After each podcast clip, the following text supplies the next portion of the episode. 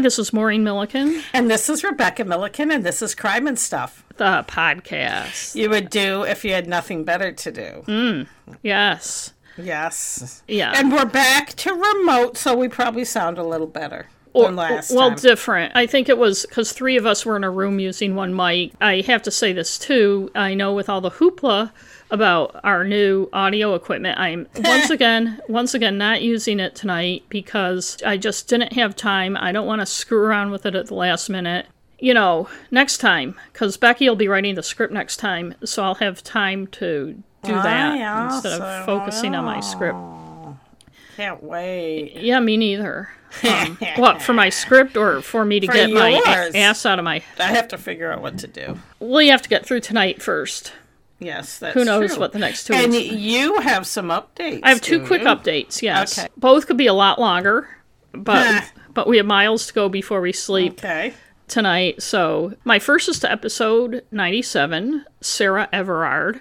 Mm. My source for this is The Guardian and The Washington Post. I have to admit, I started with The Guardian and had to look half of the stuff up. I was an English major in college, and it was a pretty good college. Not that, you know, I got in because probably because my dad and grandfather are gone there, but it was a good college. But we are definitely two nations divided by a language. No offense to our UK listeners, but reading an article in The Guardian is a lot different than watching Broadchurch. so, or something, you know. So then I went to the Washington Post article where I'd first seen this and I got some other stuff. Anyway, not to trivialize it, but in a report commissioned in the UK after Sarah Everard's murder march, the watchdog group Her Majesty's Inspectorate of Constabulary and Fire and Rescue Services, Jesus, it's a mouthful. Um, I guess.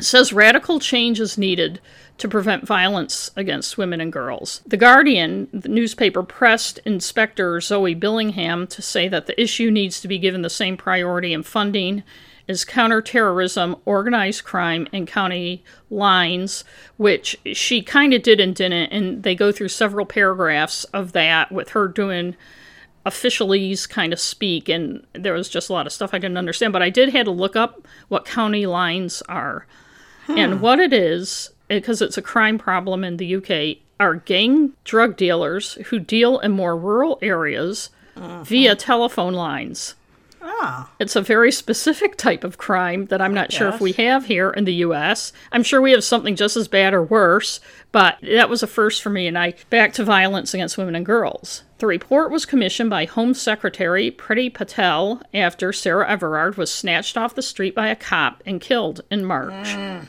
The organization said the police response to violence against women and girls, quote, has improved, unquote, in the last five years, but there are still major concerns, including the, quote, staggering variation, unquote, in the way domestic abuse is dealt with across police forces in England and Wales. Billingham, the inspector of the constabulary, was pressed on whether it should be treated like those other types of crimes that I mentioned, and she said they should be afforded a priority that is equivalent to those types of crime, although, of course, the way they would be dealt with would be different. And she said a mm-hmm. lot of other stuff, but that's the kind of the bottom line. The Guardian really kind of kept after her to make her say it should be dealt with those types of crime, and it was excruciating. The report found that prosecutions for rape had fallen by 59% and convictions by 47% since 2016, even as reported rapes have almost doubled. Billingham said approximately three out of four domestic abuse cases reported to the police are closed early without the suspect being charged, and that inspectors uncovered huge discrepancies in how they use the domestic violence disclosure scheme known as Clare's Law, which provides confidential information about a person's criminal history to someone deemed at risk of future abuse. The police have to disclose in some cases, and people can ask. There's like two different tracks for that. But it's not being used right. And I didn't do any research to see how old that law was or anything. Apparently, it's not being used the way it's supposed to be. A lot of the issues have to do with how different police forces approach violence against women and girls. The report found inconsistencies at every level. And obviously, here hmm. in the US, with 50 states with wildly different laws, and each with counties and local laws to boot, it would be a much tougher road to Oh, hoe. yeah. But it'd be nice if people were talking about it to the extent that they talk about it in the UK. That's that update. The other update is to episode 8 And there were also many recent updates on this, the Maura Murray episode. And okay, thinking like an internet sleuth, this could only have happened because Liz and I took our drive to New Hampshire a couple weeks ago and went to the Maura Murray scene, including driving by Loon Mountain to get there. And we talked about it on the last episode of this podcast. So somebody must have been listening to us. And, and mm-hmm. this, and haha, as you longtime listeners know, I'm kidding. Because, you know, how nuts I get driven by the myopia of the internet sleuthing world. Anyway, there's not a lot of information available, but bone fragments were recently found on Loon Mountain in New oh. Hampshire, and they're being tested to see if they can be the remains of Maura Murray, who's been missing since February 2004. Loon Mountain is about 25 miles east of where Murray disappeared on February 9th, 2004 and it's on Route 112, the same route she disappeared from. Oh. No details were given on who found them, what exactly was found, when it was found, or where on Loon Mountain, which is a large mountain, it was found. There was a ski resort on the mountain, and it's at the southwest end of the White Mountains near North Woodstock, at the end of the Kancamagus Highway and Route 3 intersection. Kancamagus Highway is what Route 112 is through the White Mountains. New Hampshire State Police said the investigation is ongoing and diagnostic testing on the bone fragments is pending to include determining the historical nature, age, and possible sex of the bone fragments. I didn't know bone fragments had sexes, but. Um, police said it will most likely take a while to identify the bones, and they also said it's way too early to determine if they will be contacting the Murray family or any family. Julie Murray, Maura's sister, told journalists that of all the zillions of tips, and that's my wording, not hers, that they've gotten over the years, this one feels a little different because of the location. And also, too, this is Maureen speaking, I think it's it's something substantive. Even if it's Oh, not yeah. her, they are human bone fragments. So it's more substantive than some of the idiotic bullshit that surrounds this case. And I don't want to go into the whole thing, but it would certainly support the theory I've had since February of 2004 that some asshole picked her up, assaulted, and killed her, and then dumped her down the road, which is obviously the most likely thing. I just wanted to say that Hannah and I went to Storyland Oh, yeah, right, right. yesterday, which is up in Glen, New Hampshire. Near where Louise Chaput Yes, disappeared. exactly, Pinkham Notch. And so I did drive by the Glen Ellen or Glen, Ellis, sorry, Falls parking lot where she disappeared. Although it was packed with people, it was a beautiful day. And I then I drove through the parking lot. I actually parked there because I was trying to get my cell service to Uh, at the to AMC. Lodge? Yes. Yeah. And it's actually, even though I know I could have Googled it and looked at it, um, it's actually a lot bigger. And there's a lot of buildings there. It's not just like a. 20 years ago, I think it wasn't as extensive as it is now. The AMC, the Appalachian Mountain Club, has done a shit ton of work in New Hampshire and Maine the past 20 years as far as developing their areas. That said, it is, I think it, we even talked about it in the episode, the Louis Yeah. Episode, that it is a hub. You know, the Mm-hmm. Appalachian Trail comes through there and it's a stopover place for them. And li- like when Liz and I were there a couple weeks ago, there were a lot of obvious Appalachian Trail hikers hanging out. And I also, as I said to you earlier, and we did say that in November there's probably not as much traffic, but it is a pretty big, smooth, wide highway. It's Well- not. It's well, not a country road. relative, everything's relative. Yeah, Every- I know everything's relative, but I'm just saying it's not. no, but what I'm saying for our listeners, when you say highway, it is a two lane road. It is a two lane road, but Right. it's wide and Right. and new and well traveled. It's not like a lot of things you can you can say route whatever, and you're driving down it, and it's a route, yes, but it's like a country road that is Right. hard to And- see. and This it one is- is open. It's wide open and Right. everything. It is So- the major major north south route through um, eastern New Hampshire. You know, Yeah, through mountains, so- and like the Conway area, the southern part of it is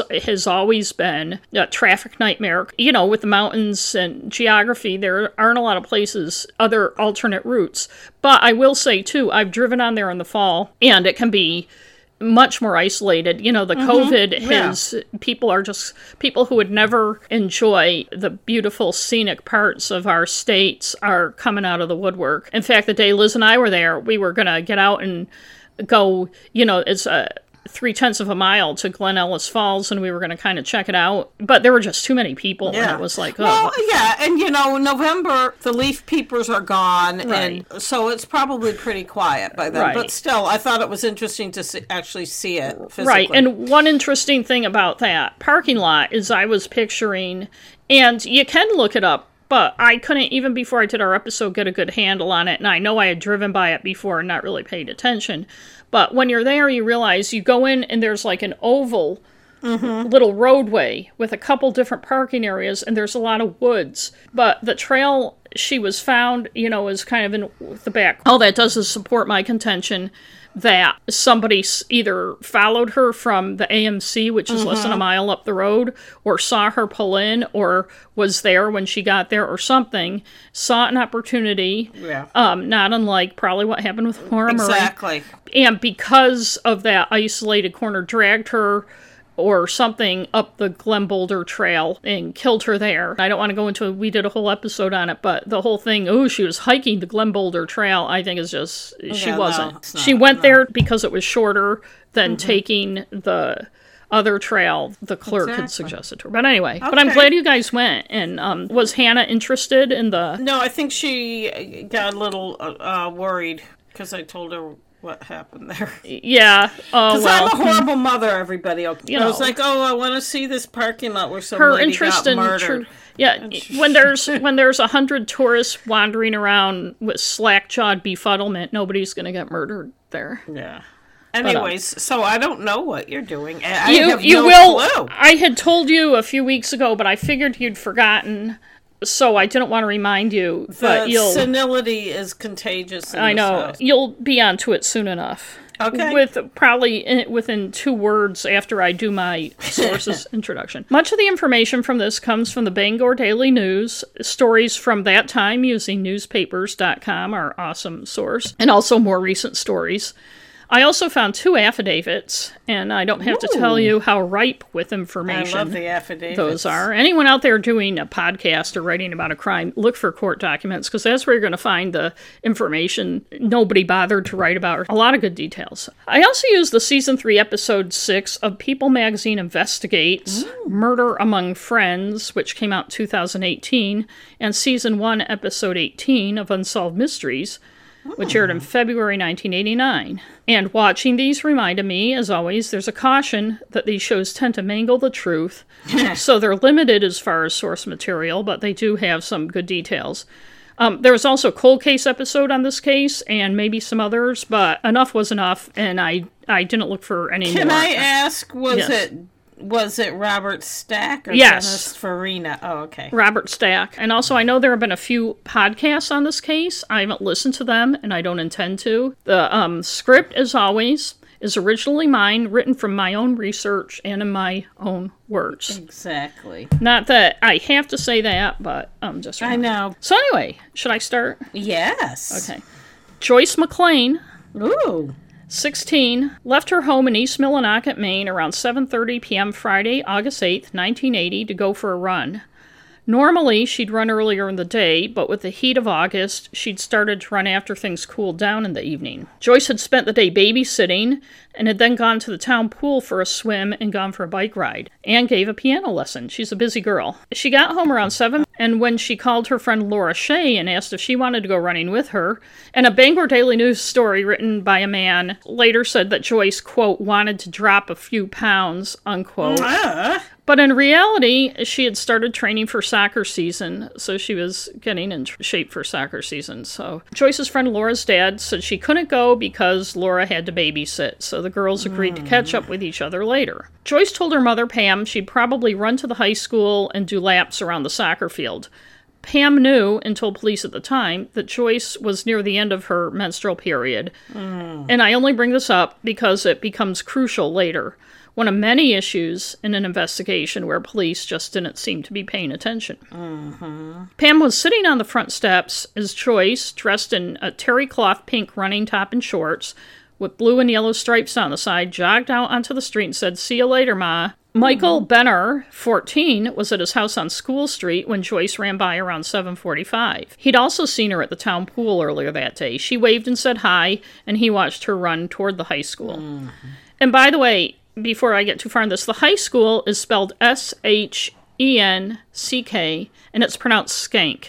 Skank. And so I'm not making fun of it when I say skank. And they actually had a vote a few years ago to see if people wanted to change the name because skank, at least in the US, is a derogatory term. Yeah. But they resoundingly voted against changing the name. Hmm, good for So, them. anyway, a few minutes after Michael Benner saw Joyce, a group of a few people saw her turn off Orchard Street onto a dirt road that ran by the first base side of the Little League field. The road led to the soccer field behind Skank High School. This was the last time anyone not connected to her death saw her alive. Hmm. When it got dark and Joyce hadn't come home, her mother got worried. She drove around looking for her. It had been a humid day and thunderstorms broke out with trenching rain, making the mm-hmm. search difficult, but also making Pam more worried because Joyce wouldn't be out in that. When Pam got home, she called Joyce's father. The two were separated. He told her not to worry, Joyce would be home in a while. He assumed she was probably at a party that everyone in town seemed to know about. Pam, though, had a bad feeling, mm. and she was right. By morning, Joyce still hadn't come home. Pam rustled up friends and family to start looking. At 1:20 p.m. on Saturday, Joyce's father, Michael McLain, called the East Millinocket Police Department to report her missing. Saturday night, a group of Joyce's friends and family gathered at Joyce's mother's house to set up a search plan for the next day. One of those attending was Peter Larley, a 20-year-old, who was not a particular friend of Pam. Joyce's mother thought his presence there seemed weird, but he was there to help, so she figured it was okay.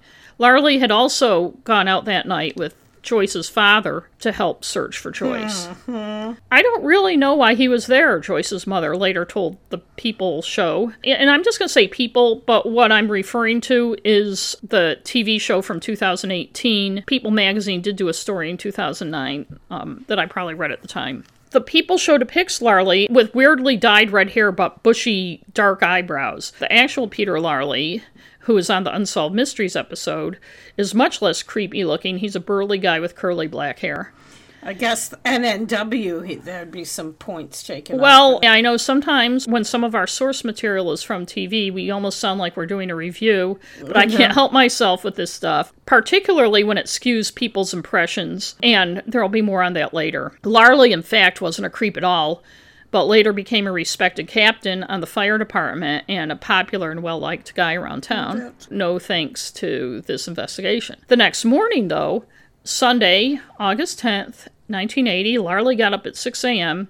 and went out before the rest of the group had planned to go out. He found Joyce's body in a cleared out power line mm. path behind the high school soccer field. The area is mm-hmm. variously described in newspaper and TV accounts as in the woods or behind the mm-hmm. soccer field or next to the soccer field. In reality, it's one of those cleared out swaths of land that you find all over Maine and other wooded areas of the country where giant power poles and lines run through. It was accessed by a short path through the woods from the soccer field and was kind of a party spot. Joyce's body was lying face down with her head on a rock near an old hmm. stone wall. Another thing you'll find throughout the Maine woods and mm-hmm. those clearings. She was naked except for her shoes and socks. Her hands were tied behind her back with a piece of cloth. At first glance, it was obvious she'd been beaten, police said. Larley called out to her and she didn't answer. He ran home and called the police. Larley took the police chief, whose name, I kid you not, was John Doe, to the body. In the People reenactment, the chief is inexplicably dressed in a formal dress uniform, though I'd have to believe he'd either be in jeans and a flannel shirt, his church clothes since it's Sunday morning, or just a standard police uniform. I'm just mm-hmm. saying, it was just kind of weird. Years later, on the 1989 Unsolved Mysteries episode, Larley said, It turned out to be a big part of my life that's really hurt me. I never oh, expected what happened at all. I think he's not only talking about finding Joyce, but the aftermath directed mm-hmm. at him. Local police made the mistake of covering Joyce's body with a blanket. Mm-hmm. When Maine State Police came, they made them remove the blanket. As anyone knows, even in those days before DNA testing, a blanket can transfer hairs, fibers, dirt, and other things to a body that either interferes with evidence or is seen as evidence when it's not. Mm-hmm. Penobscot County District Attorney David Cox told the Bangor Daily News that day that they didn't know much. Quote, it's a homicide, but right now that's all we know. An autopsy was performed later Sunday by state medical examiner Henry Ryan. It found she'd been killed by blunt trauma to the head and neck. He said there were several blows to her head and her skull was crushed. Mm. A huge blow to the back of her head was likely the fatal blow. Ryan determined she was killed sometime Friday night. The medical examiner wrote that there was, quote, a cloth appliance with a string attached extending from her vagina, hmm. unquote. Before everyone gets all riled up, he's talking about a tampon. Mm-hmm. And again, this is important later. D.A. Cox told the Bangor Daily News that laboratory analysis to determine if she'd been sexually assaulted was, quote, quite sophisticated, whatever that meant in 1980, mm. and its results would not be known for quite a while. Joyce, a rising junior at Skank High School, was on the honor roll, performed in musicals with the drama club, was in the band, the orchestra, was a cheerleader, was on the soccer team, basketball, and tennis teams. Though many articles, of course, later described her simply as a cheerleader. I bet. She was also secretary of her class. She could play several musical instruments and could pick them up by ear, her mother said. Her tombstone has a guitar, a saxophone, and a piano on it. Aww. She was particularly proficient in the saxophone and the guitar. She was in deep demand in town as a babysitter, and she was excited about getting her driver's license. She was going to turn 17 on September 4th Aww. and was making preparations for a birthday party, which was going to be a big bash at the family's lakeside camp. Aww. She was also described as not having an enemy in the world by a person who wasn't named. And the Bangor Daily News back then had a lot of quotes they didn't attribute to anybody, which is not good journalism. But, mm-hmm. quote, she was a beautiful person, another unidentified person told the Bangor Daily News after her body was found. Everybody liked her. The DA, David Cox, told the BDN, I would concur with that opinion. Police scoured the area for evidence on Sunday and Monday, including using search dog Ben. Ben found Joyce's clothes tucked into the nooks and crannies of the stone wall about 75 feet from her body. He also found an electrical insulator, which is a little bigger than a football and it really heavy. It's made of glass mm-hmm. and ceramic. It's used to go around the wire connections on the power lines. But some people collect them. Yeah, yeah, they do. That's true, right? Shards of glass and ceramic similar to the makeup of the insulator were found on the rock where her head had lain. Police didn't tell the Bangor News what was found though. They just said new evidence had been found in the case. I'd like to think that even a cursory search without Ben the dog would have found her clothes tucked into that rock wall and the insulator, but given the other stuff in this case, I can't really be sure. Ben also tracked down another trail in the woods that came out into a driveway in a neighborhood near the school and the power lines and then stopped. By the way, there's a cute photo of Ben on the People magazine show. He's a nice German Shepherd and he looks very happy to have done his job well. Assistant Attorney General Howard Bunker said that the evidence would be analyzed at the State Crime Lab in Augusta on Tuesday. We're not even sure if it's related to the case, he said, but we're hopeful. Mm. To which I say, um, wouldn't that make it possible evidence and then not evidence? But anyway, Cox, the DA, told the Bangor Daily News that this case was, quote, a tough one, unquote. Little did he know in those early days just how tough it would be. Among other things, here's a view on how things were looked at in 1980. The same day Joyce's body was found, farther north in Aroostook County, Dean Panett, a 23 year old man, stabbed and shot his girlfriend Linda Pelletier, 31, to death in mm. Pelletier's home. A Fort Kent police officer found the bodies in Linda Pelletier's bedroom after Panett phoned his parents to tell him that he'd killed Pelletier and he was going to run away. Mm. They told him to call the police as well as their parish priest instead mm. of running away. The parents then drove to Pelletier's home. They lived about 10 minutes away and found blood in the kitchen. They called the police, who found the bodies. Pelletier had been stabbed multiple times in the neck and chest and shot in the head with a 22 caliber mm. rifle. Panett had then shot himself in the mouth, but the bullet exited without doing any real damage. So he went to the gun cabinet in the kitchen, got a 7 millimeter rifle, and shot himself in the chest. Linda Pelletier's six year old daughter apparently slept through the whole thing in another room of the mobile home. Jean Panette was described in the August 12, 1980 Bangor Daily News story as friendly and quiet. Linda Pelletier was described as attractive. They were set to be married August 29th and had visited relatives earlier in the day. Relatives said they seemed fine and happy. They looked like such a nice couple, said, quote, one observer who had seen the engaged couple in the front row pew of the church on that Sunday morning, another unnamed um, quote. Weird. And and the reason I know people may not think it's that important, but if you wonder why I'm so nitpicky about it, it's because not giving names to people for quotes is simply not done in journalism or wasn't when I was in it, unless the person has a really, real, really good reason not to be named. If you're not identifying people, you could just be making them up. I know that may not sound like a big deal to people, but when I was a reporter and editor, you did not have anonymous quotes, especially for innocuous stuff like that I know. you know, get people who will give your names to give you those quotes. Anyway, Aroostook County District Attorney John McElwee told the Bangor Daily News, "We can only suspect that a lover spat caused the Oh, tragedy, God. but I don't think we'll ever really know for sure." Jesus Now, you haven't been listening to this podcast for very long. if you think I'm going to let that comment go by, Granted, it was 1980, but things haven't really changed a ton on that front. A woman isn't stabbed multiple times and then shot with her child sleeping in another room or without in a lover's spat. And it doesn't sound like anyone was going to look much farther when he says, Oh, you will probably never know. Oh, well, such a nice couple. I wonder what Linda Pelletier would have said about all that if she'd lived. The Fort Kent murder suicide is in no way connected to Joyce's murder, but yet the Bangor Daily News lumped them together, these two incidents 130 miles apart, lumped them together into one story on August hmm, 11th, 1980. Hmm, Maybe they were just thinking of efficiency at the time. I don't know. The two things do have one thing in common murderous violence against a woman that the men in charge of investigating it weren't going to call what it was. Assistant Attorney General Leane Zainea, who's been in many of our episodes, and I've probably mispronounced her name in every single one, told people that the thought at the time was that Joyce's murder stemmed from an attempted sexual assault, given that she was naked with her hands tied behind her. There was, quote, no evidence of rape, unquote, but there was bruising to her thighs and around her vagina. People, the show says, that furthered the notion that her murder was sexually motivated. I don't know about you, but I'm tired of, quote, evidence of rape, unquote, apparently having to be severe injury to the vagina accompanied by sperm or whatever. We know by now, and they should have known even in 1980, that rape and sexual assault come in many forms. But yet we often hear on podcasts and true crime shows that no evidence of rape means there wasn't a rape, mm-hmm. or worse, no sexual assault. And this too will become important later. I know I'm saying a lot of things will become important Yes, later. I'm waiting for later. I'm Don't so- worry. Later will come, and I'll remind you when the time comes.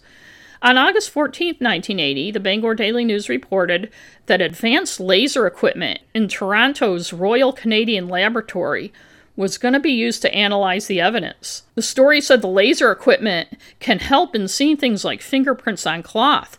The fingerprints are then photographed. One issue was that the torrential rain the night of the murder, as well as the humidity before and after the rain, erased any forensic evidence on the scene, so they were desperate to find some. Mm. Assistant AG Bunker told the BDN that they'd also recovered what they think could be the murder weapon, though he wouldn't say what it was. East Millinocket is in the top end of Penobscot County in north central Maine. It's in the heart of the Maine woods, and along with Millinocket, a few miles to the west, had a great northern paper mill that had been operating for a century, and the two mills were a large part of the region's economy. The most dominant geographic feature of the area is Mount Katahdin, the highest mountain in Maine, the end of the Appalachian Trail, and the crown jewel of Baxter State Park. Still, it's not a hugely populated area. Both East Millinocket, with about 2,300 people at the time, and the larger town of Millinocket to the west, with 7,500 people at the time, they're not both now much smaller because the mills are gone, were built for the paper mill. If you look at a map of East Millinocket, it's laid out on a small grid pattern, which is not normal for most northern New England towns. Mm-hmm. The biggest nearby city is Bangor, with 31,000 people at the time, and at the time was Maine's second largest city, and it's about an hour away. So, as you can guess, people pretty much had to make their own fun. The party that night at Adam Austin's house was one the whole town would pretty much stop in and out all night, Joyce's mm-hmm. friend Grant Boynton said. Besides that party, teenagers and young adults were also hanging out at the high school drinking. It was a gathering place for teens during the summer since there was nowhere else to go. Assistant AG Bunker said that the amount of people in town the, the weekend Joyce was killed who normally wouldn't be there and were strangers to those who live there included the 300 to 500 attendees of a softball tournament, wow. which went on until dusk that Friday night and drew people from Fort Kent to Portland, which is the entire length of Maine, for those of you wondering. The paper mill had also recently hired several hundred new workers from out of the area to build a new boiler. That's a lot of interviews, Bunker said. Mm. The footwork is enormous. State Police Detective Brian Strout, who later led the cold case investigation into the murder, said that no one thought someone local could have done it. Another thing, and this is Maureen speaking, that has always hindered investigations in yes, small exactly. towns and certainly hindered this one. The thinking at the time was that it had to be someone not familiar with Joyce, he said. And I'd like to emphasize, too, that all these softball people and construction workers were not in town at the same time, and they wouldn't have all, or even most of them, or even a fraction of them, been staying in East Millinocket. There are, and were back then, a few small hotels and one or two bars, but anyone who could commute probably was, and if people were staying overnight, they'd be staying in Bangor more likely. Yeah. There's just aren't, even now, are not places to stay overnight there. It wasn't like it was teeming with people at night. Still, the police had suspects, Bunker told the BDN, just not the evidence to charge any of them. Before Joyce was killed, the last known East Millinocket murder had been in 1939 when a police officer was killed in the line of duty. What most residents are wondering, said a BDN story a few days after the murder, was who and why? And why Joyce? Another weird thing happened that Friday night that Joyce was murdered. Scott Fournier, 20, of the adjacent town of Medway, and who went to the same high school and church as Joyce, around 3 a.m. on Saturday morning rode his bicycle to Federico Brothers Fuel and Hardware on Main Street in East Millinocket, stole an oil truck, crashed hmm. it through the door of the garage where it was parked, roared onto Route 11, and hit a car less than a mile later in Medway, rolling the truck over. Fournier suffered a severe head injury that put him in a coma for eight days. More than 500 people attended Joyce's funeral at Calvary Temple Assembly of God Church in East Millinocket a few days after her murder. Minister Vinal Thomas told the BDN that the first night of calling hours they couldn't shut down until 2:15 a.m. The next day, people were lined up at 5 a.m. for the service. As police found no link to an outside murderer, though I'm not sure, given the investigations, how they could determine a link to anyone, Strout, the cold case investigator, said the mindset began to change. Maybe it could have been someone from here, he said, with his eyes wide in wonder on the People magazine show. Joyce's friend, Teresa Bowden, told People that police sat down with her with their high school yearbook asking about different guys. They also asked if it could have been an older man.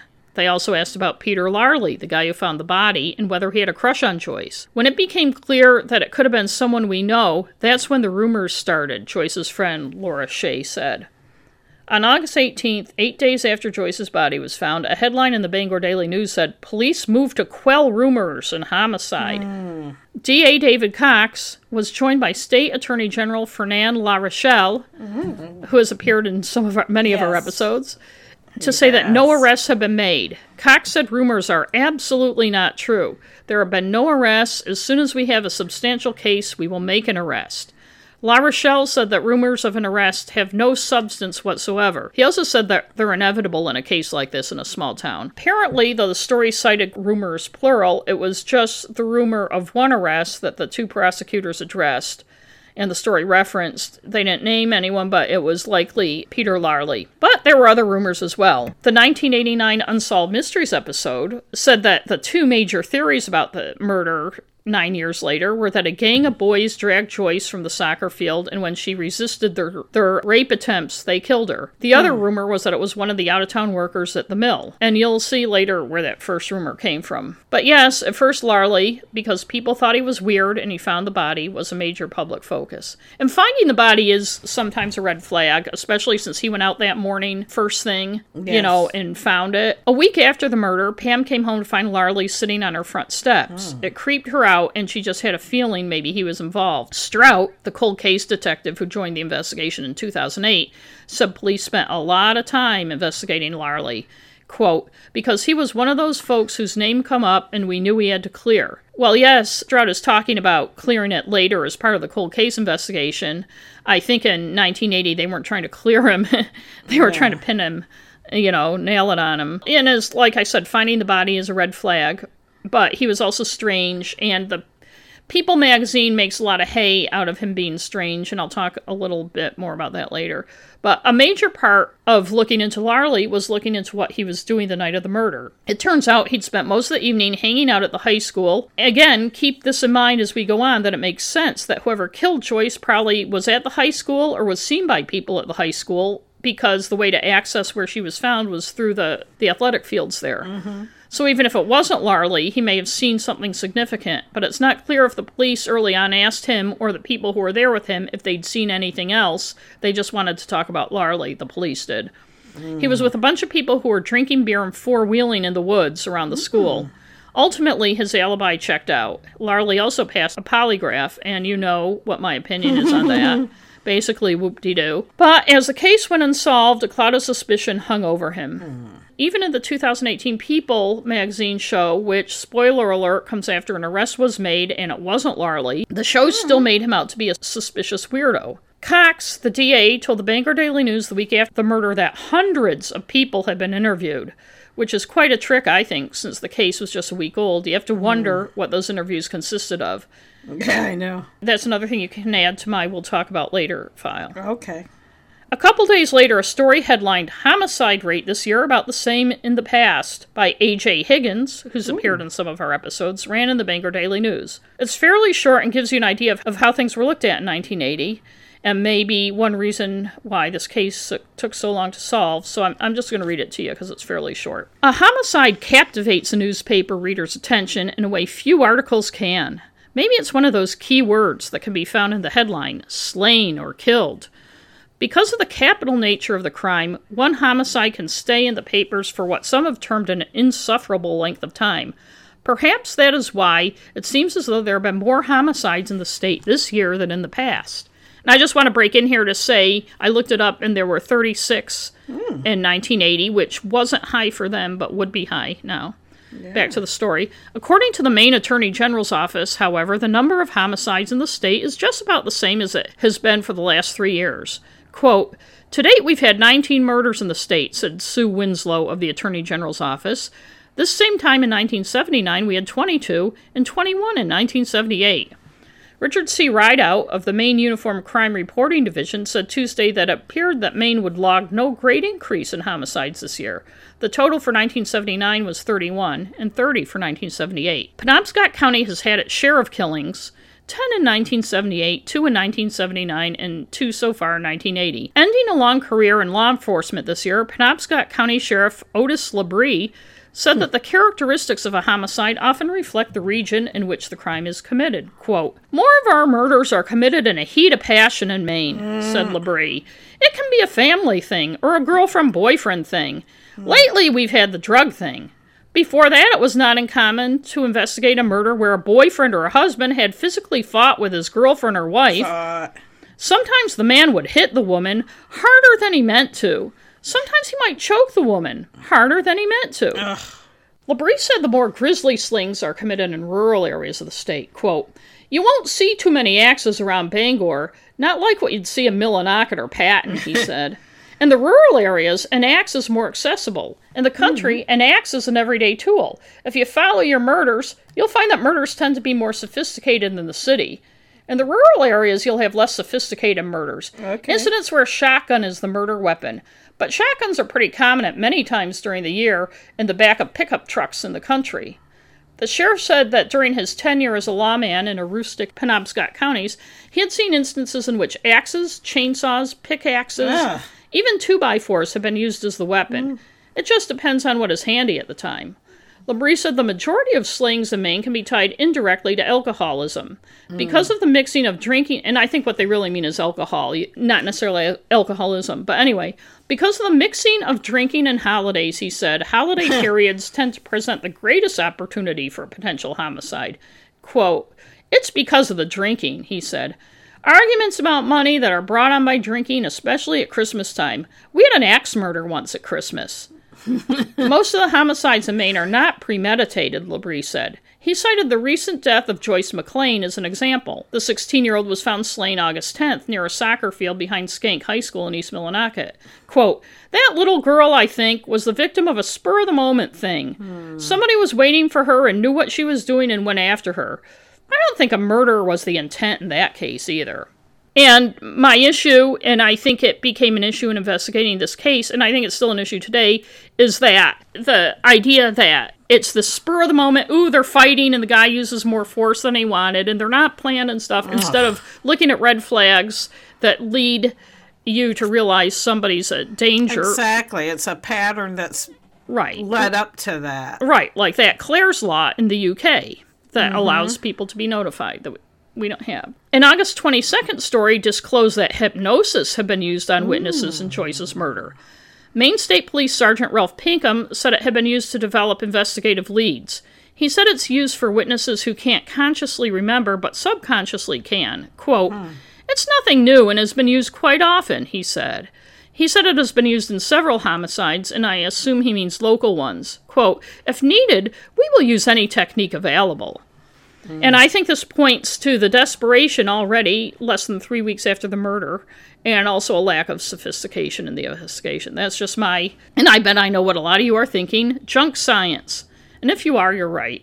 Hypnosis has been used in the US as an investigative tool since just after World War II. It really came into vogue in the late 1970s after it was used in that California school bus hijacking, mm. where 26 kids were held captive and the bus driver could recall the license plate of the captors under hypnosis. But as the understanding of how memory works evolves, it's become much more suspect. A 2019 article in The Guardian reported that a psychologist named Steve Lynn, who used to be a big advocate of hypnosis, had started to find hypnosis actually harmed subjects' recall.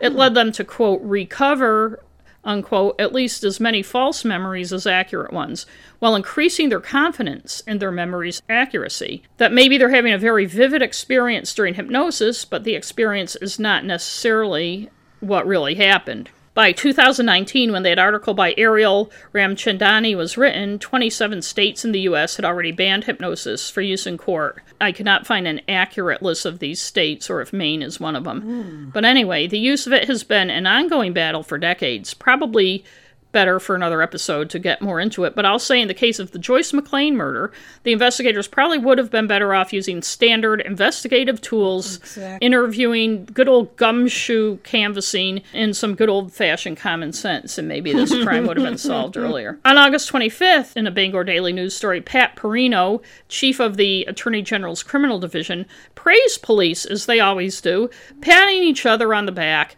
He noted how local police, game wardens, and state detectives doing doing a shoulder to shoulder search after her body was found, found 11 items that were sent to Toronto to be examined by the lasers. Ooh. He didn't say if that revealed anything, and also Ben the dog, I think gets a lot of credit. Yes, Ben. For what was found. And the fact that he's just touting the fact that they found evidence, you know, good for them. He also said they were narrowing the list of suspects and the hypnosis of a few witnesses, mm. though I'm not sure what they were witnesses to, had been very successful. Mm. The next day, there was another interesting item in the paper. Perino said they were making progress on the July murder of Rita St. Peter. It couldn't have been a heck of a lot of progress because St. Peter's murder, which happened in Madison, Maine, 100 miles to the west of East Millinocket, wouldn't be solved until 2012. Wow. Noticing a pattern here, there yeah. were and still are a lot of Maine cold cases related to the murder of women. And I guess as long as cops, like Sheriff Labrie earlier, see crimes against women as guys getting mad and then going too far, but they didn't mean it to happen, it's going to be tough mm-hmm. to solve them. Mm-hmm. Anyway, Perino said in that article about St. Peter and McLain that he wouldn't release the cause of death for St. Peter. He said he was still steaming about the fact that the cause of death had been released in Joyce's case. They had released the cause of death, blunt trauma to the head, but not details about the wounds in particular, and that's significant later too. Police were definitely getting desperate for answers. On September 5th, investigators announced they'd gone to the FBI for a profile of Joyce's killer. They explained what a psychological profile was in the story, mm. which I won't go into since this is 2021 and not 1980. but they wouldn't release any details of the profile. They also used a psychic who led police, wait mm. for it, to the spot where Joyce's body was found. And that was it. Oh, well. The story noted that in the months since Joyce was killed, police had used hypnosis, polygraphics, and psychological programming. Sergeant Ralph Pinkham said, People are starting to wonder what we are doing. We have had a minimum of three detectives working 24 hours a day on this case. Mm. We are using every possible resource and we are not giving up. New names are still coming up. We are working very hard with all of our resources. Pat Perino from the AG's office told the BDN he was optimistic. Quote, I still think this case is one of those cases that will be solved.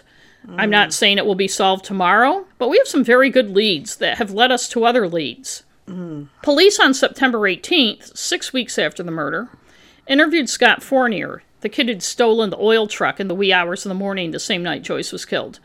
The storyline now, all these years later, is that his memory was affected by head trauma, which made interviewing him difficult, Assistant AG Leane Zainea said on the 2018 People show. Quote, He suffered a traumatic brain injury, and he seemed to be disoriented. He really wasn't making sense. Mm. But actually, in his first police interview, if you read the affidavits, on September 18, 1980, six weeks after Joyce's murder, his memory was pretty detailed and clear, and he made plenty of sense. Fournier's stepbrother, Sammy Powers, later said that when he visited Fournier in the hospital after the accident, quote, there was nothing wrong with his memory when he came to. Hmm. When police interviewed Fournier for that first time on September 18th, he said he'd gone to the pool with Jeff Spirian the afternoon of August 8th, around 2. He later changed that to Leroy Spirian, which was who he was actually with. At 3, they went to Opal Myrick Elementary School, where they started drinking vodka and Bacardi. Yeah. He said they didn't go anywhere near Schenck, but that elementary school, from what I can tell, appears to be on the same property as the high school or near and it. And also, it's a pretty small town. So yeah, it's a very small town, yeah.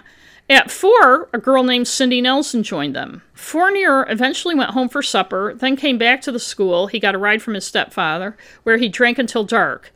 Hmm. He said he doesn't remember much after that until he crashed the truck. Hmm. He also said he didn't know Joyce McLain and, quote, she didn't talk to me that day either. Fournier definitely had a clear memory about what happened that day. His memory problems, quote unquote, would come later and for a very good reason.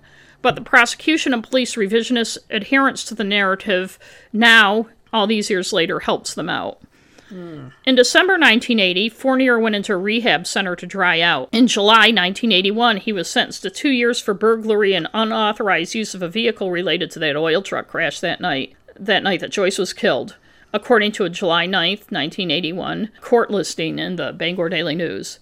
It's unclear how much time he served. It's possible that the rehab got him some time served or probation. In any case, incarceration was nothing new for Fournier. He'd also been convicted of burglary and unauthorized taking in 1979, and he was again in 1984. In November, police brought in a, quote, expert criminologist, unquote, Ooh. from Montgomery, Alabama to help. It apparently didn't. Any progress that had been made in Joyce's murder slowed to a standstill, at least what was released to the public. But there was stuff going on behind the scenes, mostly to do with Scott Fournier at this point. After that first interview on September 18, 1980, police didn't talk to Fournier again until May 5, 1981. It's not clear why he was re interviewed, but in that one, he told them he remembered being drunk and tripping over Joyce's body that mm-hmm. night. They took Fournier to the scene where he pointed out accurately where her body was found and also accurately details about how it was, you know, she was on her stomach and stuff. Mm-hmm. And also, he knew details about her injuries that hadn't been made public. And by the way, everything when I talk about these interviews with police comes from either police affidavits that I'll post to our website when I get the chance or from court testimony. Fournier's next police interview was a week later on May 12, 1981. But before that police interview, Fournier had his stepfather, Wayne Powers, drive him to Calvary Temple Church so Fournier could talk to the pastor, Vinal Thomas. Mm. This is the same pastor that was Joyce's pastor and did her memorial service. While his stepfather waited outside, Fournier told Thomas he'd killed Joyce, but that he hadn't sexually assaulted her because she had her period. Thomas said he wouldn't believe Fournier unless he told him in front of his mother and stepfather. So his mother Anita and stepfather Wayne Powers joined them. Fournier told them he'd done something incomprehensible. He was crying uncontrollably and said, I killed Joyce McLain. I didn't mean to, Mama. In the course of the conversation, he confessed three times, Vinal Thomas said later. He described the murder weapon, which police had never made public, as a large, clumsy object that he had to hold with two hands. He said he hit her on the back of the head with it. Police had never made public where that fatal blow was struck. He hmm. said, quote, he tried to have sex with her, but it was that time of the month, unquote, and that she had a pad or something in or on her. Thomas took Fournier to Bangor to talk to Maine State Police. Instead of taking them to the local, he took them to Bangor. Later, Fournier's mother said that it was Thomas's idea to take Scott to Bangor, but Thomas said it was Fournier's mother who asked him to do it, saying if he turned him in locally, quote, they'll lynch him.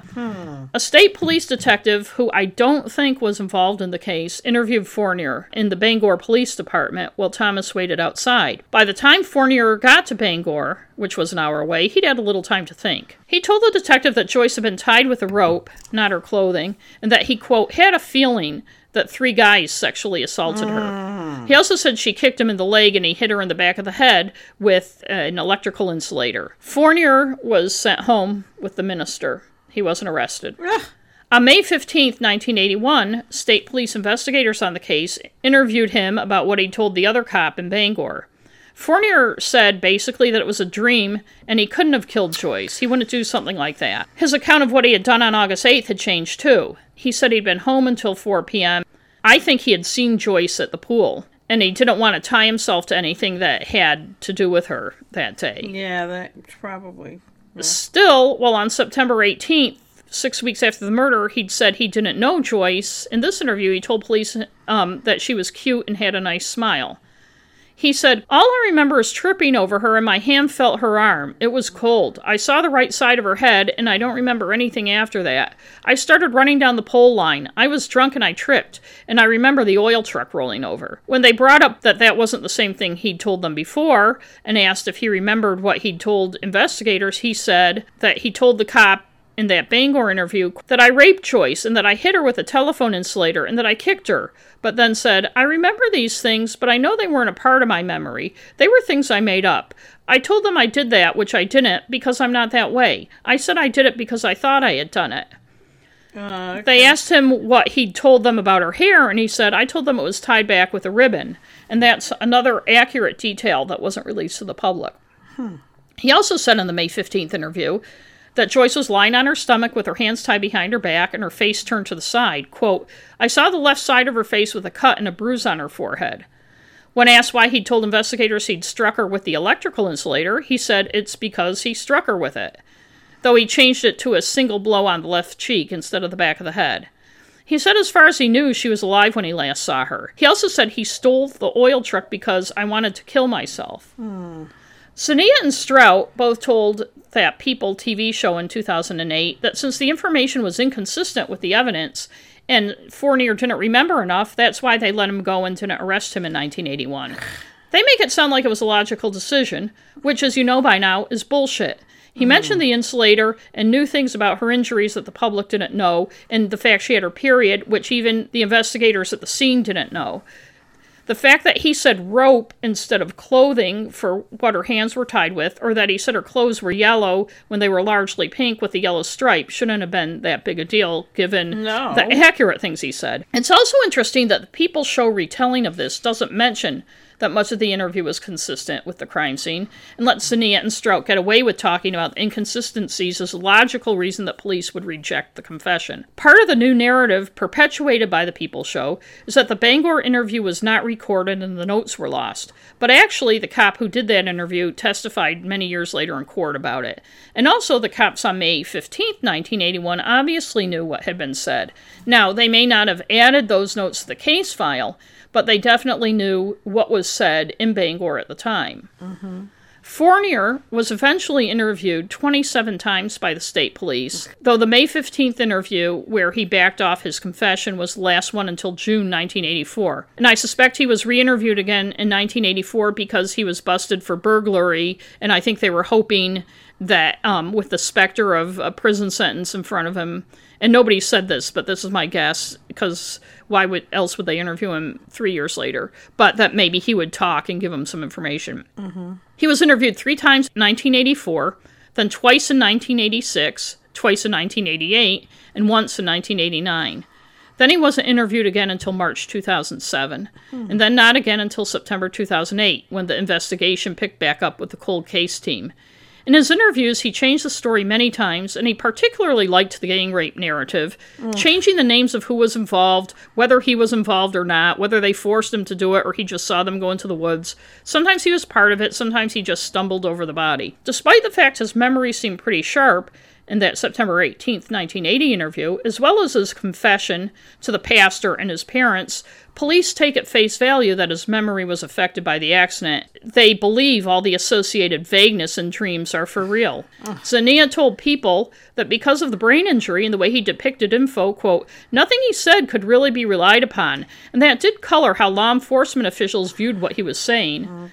Apparently, from what I can tell, they discounted his confession so much that they never went back and started doing basic investigation of him. This was less than a year after the murder, when people's memories would have been better and they could have found more people who would have seen Fournier that night. But apparently, they didn't go back and, and ask anybody if he'd been at the scene. And again, they did a lot of asking people about Peter Larley, who'd been up at the high school you would think when they did that they would have said who did you see? Who else was up here? Blah blah blah.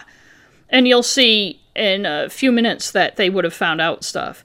Also people depicts um, fournier telling all these stories as his memory beginning to recover and that's obviously not what happened it's much more a case of fournier playing the cops Yeah. one of his accounts has Joyce at the party and the group of boys who attacked her dragged her away from the party. But no one else said they saw her there, and her friend Laura Shea said she was very, very confident that if Joyce was going to that party, she would have told her. Also, I'm sorry, you don't have to actually have ever been a 16 year old girl to know that she's going to go home and shower and change after going for a run on a hot night before going to a party.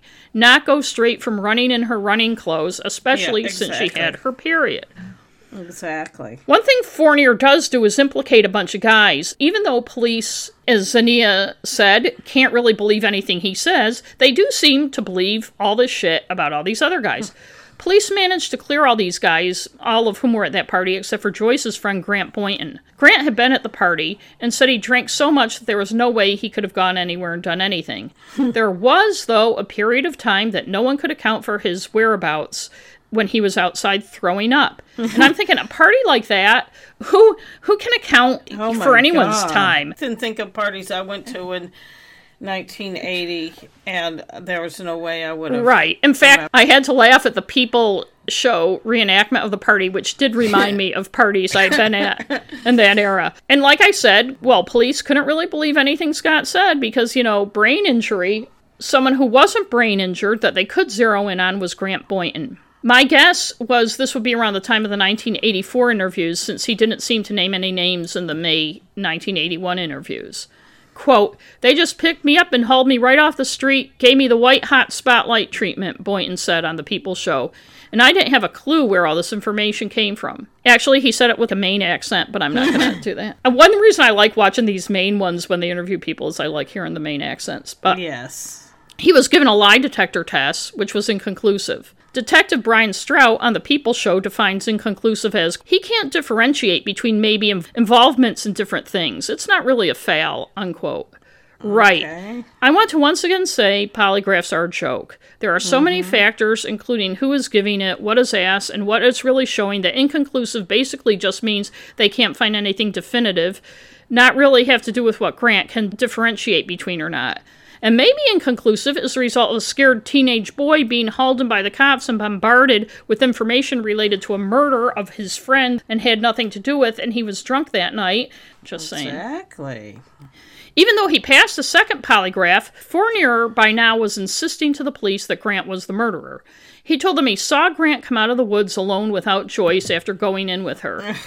and if you're wondering why the cops didn't ask Fournier, gosh, why didn't you tell us this in the first half dozen interviews we had with you? It's because they see it apparently as him recovering his memory. Oh, his memory, yes. Yeah. The cops haul Grant in for a second interview and tell him, You might as well confess. We know you did it. Oh, they were accusing me of what Fournier told them, and I felt like I could get framed for this at any point in time, Grant said on the People Show. But at least he was smart enough to stick to what he knew that he was at the party all night. He was wicked drunk, and he couldn't have left if he'd wanted to. And also, my guess, if I'm right, that the police were interviewing Fournier because he had that 1984 burglary charge, you'd think the police would be savvy enough to know that somebody is going to start feeding them information in the hopes that he'll get a lighter sentence or something. And I could find no information anywhere about what he was sentenced to or what happened with that charge mm. or anything. Well, the police never charged him. The accusations ruined Grant's reputation in the mm. Katahdin region. Joyce's mother says Grant had a hard time getting a job after that. It caused him hell, she said. Zainea said that Fournier gave police different names over the years. Quote, We had to track down what information he provided, she said. While police were led on this merry chase by Fournier, one of the cops eventually picked up what looked like a more promising lead and also conformed to their killer from away theory. On a Friday in March 1983, 19 year old Christina Gridley of Orono, which is just north of Bangor and more than an hour from Millinocket, put on her McDonald's uniform and was hitchhiking on U.S. Route 2 to her noon shift at the McDonald's and Brewer. She never showed up. The following Monday, two rabbit hunters found her partially clad body on a tote road outside of LaGrange, farther north of Bangor. She was killed by a blow to the head, and her clothes were found stuffed between rocks and a stone wall. Which, hmm. like, how many killers are going to do that? But DA David Cox, the same DA who was on Joyce's case three years earlier, said at the time that there was no connection they could see between her murder and any of the other unsolved murders in the state. Seems like they were pretty quick to discount connections. In June 1983, Joe Albert of Bangor and Harold Glidden of Holden were indicted and charged with Justina Gridley's murder. This wasn't Albert's first murder charge rodeo. In 1975, he was indicted for shooting Louisa Hooper, 25, a brewer, who was his employer at an auto parts business. He pleaded guilty to manslaughter, and though the prosecution asked for a harsher sentence, he was given 8 to 20 years, oh, which means he could be out in less than 8 years. At the sentence, Judge Harold Rubin said, Judging from your past, I would say society runs little risk that you will ever do anything like this again. Very obviously, you were in a situation you are unable to handle so that I doubt very much punishment is going to change you in any way. Poor kid. He just was having a hard day. Yeah. Police weren't happy with the short sentence. At the time, one officer, who the BDN did not name, told the newspaper a longer sentence could mean the difference between life and death. The cop was right. Despite the fact Albert escaped from the state prison in Thomaston and was on the loose for a month before he turned himself in during his sentence, Police said at the time he wasn't dangerous. He was given a one year suspended sentence for the escape and he was paroled in May 1980. Oh the God. judge was right about one thing punishment didn't change Albert. Mm because there he was in 1983 raping and murdering another woman. He and Glidden were wanted for a string of burglaries around the time Justina was killed, and they were pulled over for a bad tailpipe on Glidden's truck. And the warrant for the burglaries came up, and then that's how they were somehow. And it's a. I won't go into all the details on the Gridley case because that could be an episode in itself. Oh. Anyway, Albert was sentenced to 70 years in prison in May 1984. The timeline isn't clear, but at some point after 1986, when Detective Joe Zamboni joined the state police Joyce McLain team, he was reviewing cases that could possibly be related. Ooh, Zamboni. Yeah, I know. And was struck by the clothes stuffed in the rock wall thing. The People's story implies it was at the same time Gridley was killed or before, while Albert was still working in a Bangor bar, and that someone overheard him saying he'd been in Millinocket when McLain was killed. In reality, Zamboni wasn't even on Joyce's team until 1986, so that didn't happen. Zamboni had Joyce's mother, Pam, write a letter to Albert in prison. Pam pleaded with him to tell her if he killed Joyce. He wrote back and he told her he didn't, and if he said he did, then you'll never find out who really killed her. Zamboni didn't believe Albert. He had an elaborate theory, none of it based on any evidence, that had Albert, who didn't have any transportation in 1980, getting a friend to drive him in a van to Millinocket, where he killed Joyce. Zamboni may have thought of this because Albert was driving a van with Glidden when they picked up Justina Gridley and killed her. But Pam, Joyce's mother, points out that if some stranger had drove a van into East Millinocket, an hour away from Bangor, to pick up Joyce to rape and kill her, they're not going to dump her there, basically in the middle of town. I know. Indeed, Albert had dumped Justina miles away from where they picked her up. Needless to say, the Joe Albert theory never picked up a lot of steam, though Zamboni apparently believed it and lived by it until he retired in 2004, which I can only believe severely hampered the investigation. Oh, yeah. Quote, by the time I retired, I felt very comfortable that the person responsible was not a local person, he told the Bangor Daily News in a mm. 25th anniversary story in 2005. He didn't name any names, but he was obviously talking about Albert. Quote, when you look at the crime, when you look at what happened, this is not a crime that was committed by a local teenager. This is a crime committed by a very serious sociopath. Which, give me a break. You know how many women, especially back before DNA testing, were killed like that in Maine I know. I know. He also said that the person he believed is responsible, quote, is in a position he's not going to be able to do it again. I'm going to leave it at that. He's no longer a threat to society. So obviously, you know, he's talking about Joe Albert, who was Yeah. stuck in the state prison for 70 years. Frustrated by the police investigation, and how can you blame her, Pam McLain started an organization called Justice for Joyce in 1986. That same year, she asked the state attorney general's office to take over the case. It didn't. Justice for Joyce did things like hire private investigators and raise awareness, keeping the case in the forefront and pushing police, including getting it on Unsolved Mysteries in 1989 with a petition signed by more than 6,000 people, which Robert Stack remarks on hmm. on the show. Joyce said on that Unsolved Mysteries episode she always thought the case could be solved, and she wasn't sure why it wasn't. I wasn't an easy mother to push in the closet, she said later. I got loud, rude, crude, ignorant, and she means ignorant in the main sense, which is basically rude, and not Rude, caring what other people say Exactly. quote, anything that it was going to take for them to do something. I read somewhere that the police were frustrated with her reaction and her pushing for things, but when you have lead investigators on the case believing it couldn't have been done by a local teenager, even after one confessed, you really can't blame the woman. And it's her daughter. I know. Where you're a family member of yours, you're going to do whatever. And I know the police work hard and blah, blah, blah, but this case is an absolute example of how things could be done better. In 2008, as DNA tests evolved, Pam McLain asked the state to exhume Joyce's body, but they refused, saying too much time had gone by. Mm-hmm. She raised the money to do it privately, and pathologists Michael Baden and Henry Lee did the honors. Ooh, Henry So Lee. that was a coup for the Justice for Joyce team. Wayne Powers, Fournier's stepfather, saw a story about it in the paper and about possible DNA evidence and said, It's about time. To which Fournier replied, Well, even if they find DNA, they're still going to have to prove when it got there. They didn't hmm. find any DNA that wasn't Joyce's, and they theorized the downpours that night, you know, washed away any evidence. They did find some unidentified hairs, but since local cops had thrown a blanket over her, who knew where the hairs came oh, from? And as we know, hair identification is mostly junk science. Anyway, one effect the exhumation did have was to kick the state police into opening the case back up, and that's when the cold case team took over in 2008. The new investigators noticed, and I put that in giant, huge, honking quotes, that Fournier's pastor had brought him to the station for an interview back in May 1981. Hmm, they wonder, maybe we should talk to the pastor. Now, I find it hard to believe that Fournier was that far off the radar, and the new cops didn't know anything about it in his confessions back in 1981. But maybe with Zamboni focused on the Joe Albert theory, nothing, I, I don't know, things had just fizzled out and people forgot. You would think that would have been in the case file. But anyway, they chased Vinal Thomas, the pastor, down to Florida where he'd retired, and he told them about the May 1981 confession. And People magazine shows this like nobody knew that this thing happened in 1981. But again, it's like, sorry, it, people, you'll see, people knew. The fact that Fournier said he hit her with the insulator and that she had her period, both things that had never been made public, quote, blew detectives' minds, according to the People show. I think if they'd reviewed the case file, it shouldn't have. He brought that stuff up more than once in those early interviews before he got on the gang rape jag.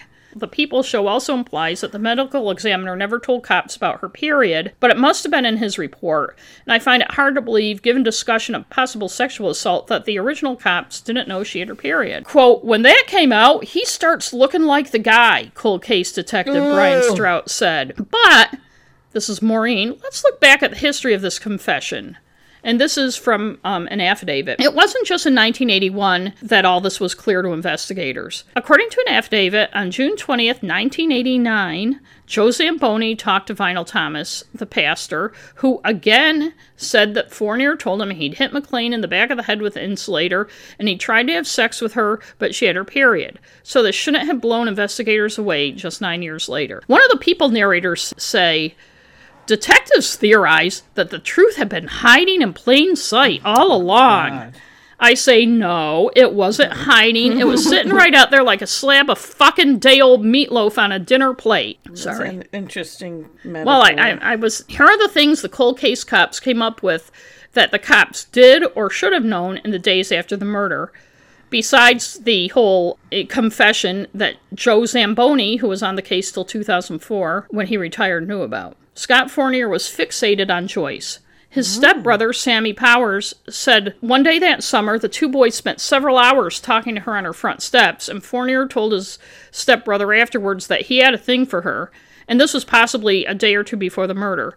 Earlier in the day, Joyce was killed, Fournier asked his stepfather, Wayne Powers, if he knew the McLains. He told his stepfather he'd been at the house the previous day and he was going to give up smoking and start jogging, which his hmm. stepfather thought was odd because Fournier never did anything athletic. Later that day, Powers gave Fournier a ride from their home in Medway to the East Millinocket pool. That's the day she was killed.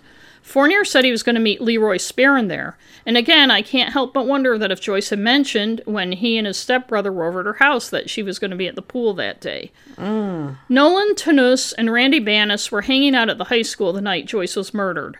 Fournier and another guy in their class, the aforementioned Leroy Spearin, moseyed up to say hi. They were drinking hard liquor out of a pint bottle. The two were acting drunk and silly, and eventually wandered over to the path that went around the side of the school toward the soccer fields. Tanus and Bannis went for some food, and when they came back less than an hour after they'd seen Fournier and Spearin, this was around 8.15 now, they saw Spearin sitting alone on the steps. They asked him where Fournier was, and he said he didn't know. He'd taken off. They said Spearin looked white as a ghost and also ah. started pacing and mumbling to himself and acting really weird. They put it down to him being drunk. Tanus told this to cold case investigator Brian Strout in 2009. It's not clear if cops at the time Joyce was murdered asked people who'd been at the school if they'd seen anything odd like that or had talked to Tanus and Bannis. You would think they would have because they were trying to nail Peter Larley. And they had to interview people who'd been at the school that night trying to break his alibi. Zainea says in the People magazine there were people who knew stuff that they didn't realize was significant.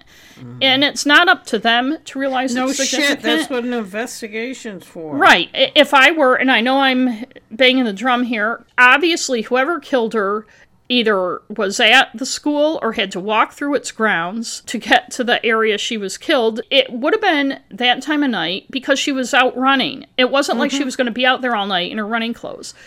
So I would think the most elementary thing about an investigation would be to interview every single person there about who they'd seen, who they'd talked to, Exactly. and this I- interaction with Fournier and Spearin was notable enough to these two guys that they thought it was very weird and it stuck in their mind. Here's some other things. At 8:35 p.m., an East Millinocket cop saw Fournier and Spearin near the high school. In 1983, three years after Joyce was killed, Lori Willie gave a written statement to police that she'd seen Fournier running down the street near the high school and he was carrying a bottle around 9 p.m. There was another guy she didn't know running behind him. She remembered it clearly because she knew him and the next day heard about the accident with the oil truck and wondered if one had something to do with the other. Hmm. After she gave that written statement in 1983, and there's nothing in the affidavit that says why she gave it, no one interviewed her further about it until December 2013. Jesus. Her husband, Arthur Willie, who knew Fournier through his uncle, was in the car with Lori and also wrote a similar statement for police in 1983 saying he'd seen Fournier running from behind the high school. No one followed up on his written statement either until December 2013. Once Fournier gave that 1981 confession, you'd think they would have doubled down and gone back and found out if he was at the high school or not and what he had done that night, but they didn't. In 2009, Fournier was arrested and sentenced to six years in prison for possessing child pornography. Ugh. Some 635 images were found on his computer, as well as videos of men, quote, having sex with infants and toddlers, Ah. according to the U.S. Attorney's Office, as reported by the BDN. And I'd actually call that raping infants and toddlers, not having sex with them. Yes. According to the Bangor Daily News in that 2009 story, Fournier was the subject of a 2001 investigation by the Maine Department of Health and Human Services after a six year old daughter alleged that he touched her inappropriately. Judge John Woodcock said at Fournier's 2009 sentencing that the charges had been dropped, but it was likely that Fournier had abused the girl. Mm. Fournier said at that trial that he had a sexual interest in girls between the ages of 10 and 12. Ugh. Quote, I'm severely sorry for the pain these children have gone through, he told the judge. In the past year, I've become aware of how devastating child sex abuse is to children and society as a whole. Gee, Through really? counseling and the support of my family, I've become aware of why I began seeking it out. I don't think I'll be a threat to society. The Bangor Daily News story says that Fournier came to the attention of officers with U.S. Immigration and Customs Enforcement three years before when he used his credit card to buy access to a website known to contain child pornography. And the reason that would come under um, ICE is because it these are like global networks that span countries. They seized his computer in November 2006 and he was finally indicted in January 2009. At the sentencing, Judge Woodcock made it a point to mention that Fournier was a person of interest in the McLain case.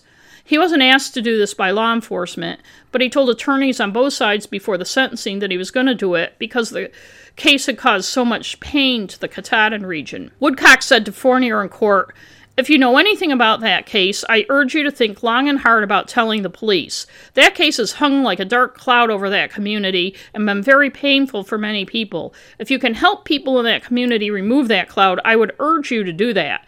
I don't know what you know, but there are many people in that community and in this state who deserve to have answers. Fournier and his attorneys didn't react, and I'm thinking Fournier was thinking, man, I talked to those assholes 27 times. What more do you want from me? Afterwards, his attorney, Virginia Villa, told the Bangor Daily News, My client has done everything that was within his power to assist the authorities in the McLain investigation. Joyce's mother, Pam McLain, told the Bangor Daily News after that, I have just always heard his name, so this is not a surprise to me that it was mentioned in court.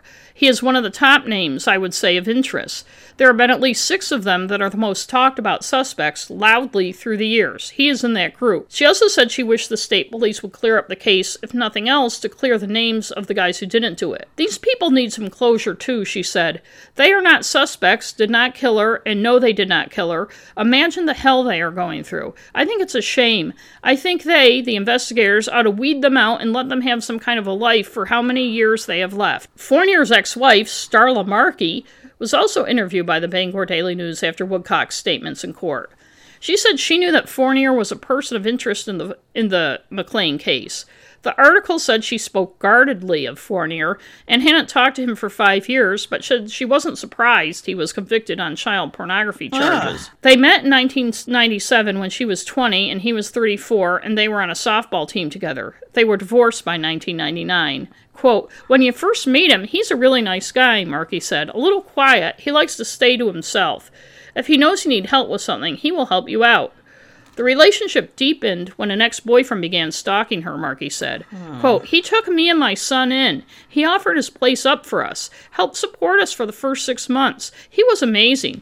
He encouraged my family ties. I actually got him to talk about his family, with whom he was estranged. Markey said Fournier's possible connection to the McLain case became apparent when a rerun of the 1989 Unsolved Mysteries came on one night when they were watching TV. He had become frustrated, saying that he tried to offer help, tried to offer to the show's producers what he knew, and what they put in the episode differed from what he had told him, she said. And by the way, that Unsolved Mysteries episode doesn't mention Fournier at all.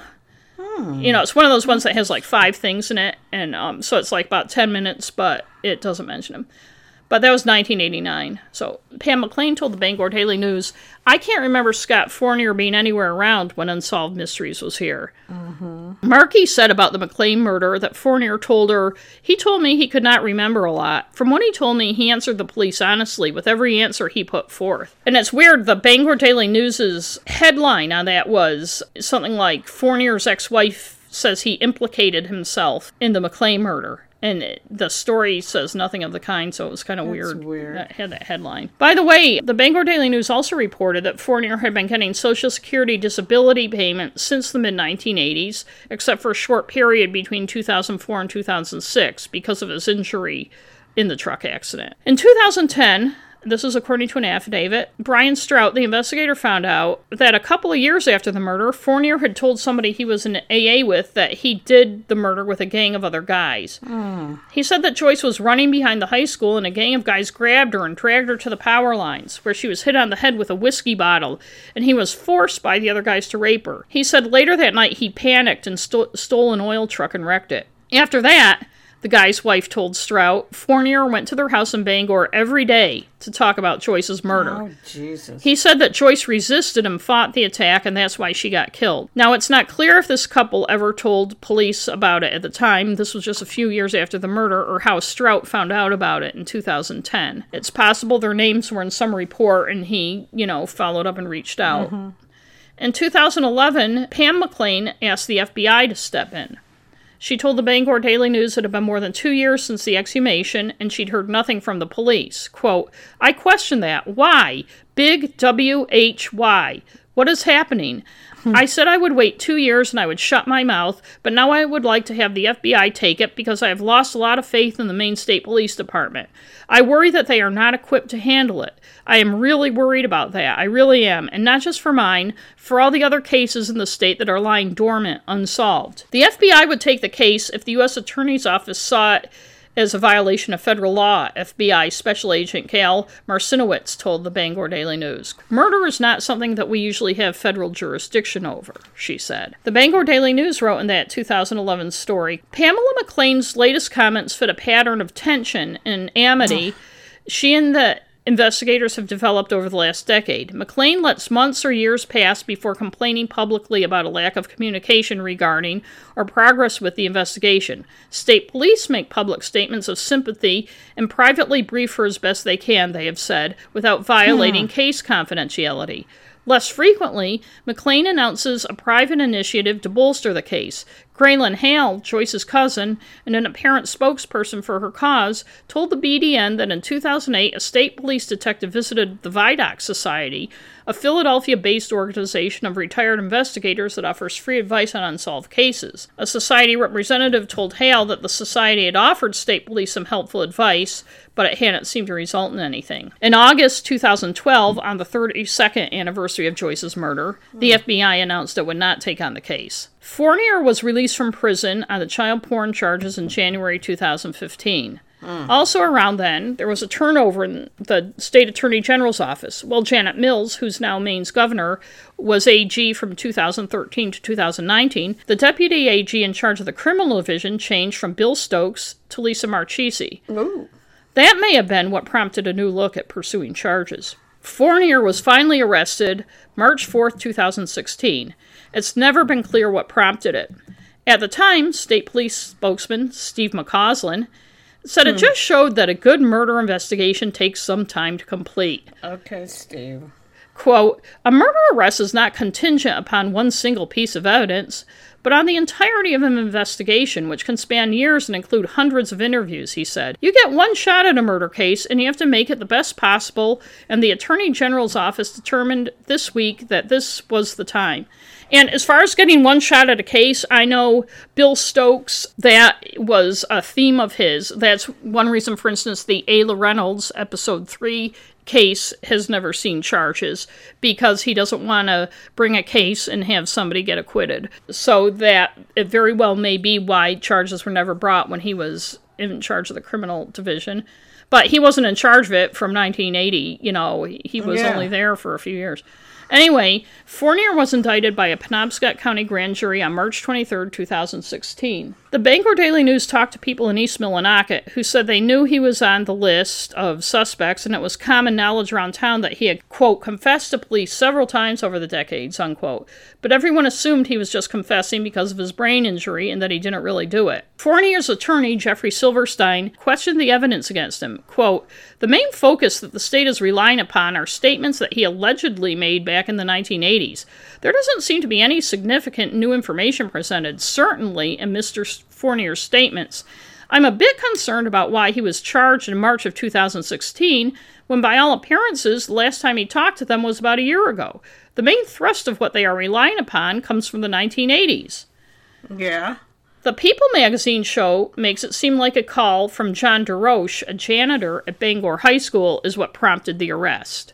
It didn't. DeRoche called police after he saw on TV in 2016 that Fournier was arrested. In 1989, he was Fournier's supervisor at Husson College in Bangor, where both were janitors.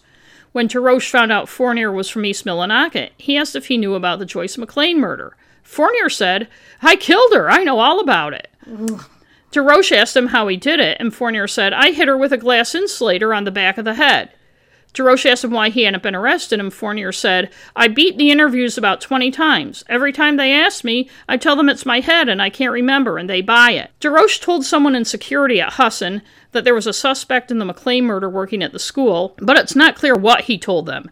Did he tell them Fournier actually said he did it or not? That's not clear. Mm. They apparently never told Maine State Police, though maybe they did, and the way the case was going, no one gave a shit. This was 1989, mm. and that could have been when Joe Zamboni, who was so sold on the Joe Albert theory, talked to Vinal Thomas. And Vinal Thomas told him the story about Scott confessing in 1981, and Zamboni apparently discounted it. Fournier had one interview with the state police in 1989, so that could have stemmed it. But in any case, Zainea says on the People show that DeRoche's information is significant because now Fournier is saying that he remembers what he said in 1981 and since then, he's been able to deflect attention from himself. And I'm like, gee, too bad they, they couldn't have figured that out for themselves. She makes it sound, and obviously nobody who's on one of those shows knows how it's going to be edited. People makes it sound like that's why he was arrested, but yet he called the cops after the arrest was made. So, the affidavit for the arrest was written by Detective Thomas Pickering of the state police, who was not an investigator on the case.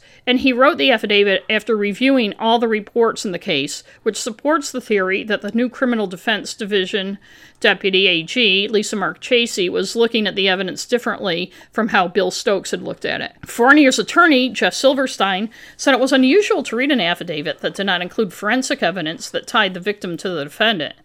He also described Fournier as 100% disabled since he had mm. suffered his head injury. Deputy AG Lisa Marchese said, though, that there was enough probable cause for a judge to sign a warrant for Fournier's arrest.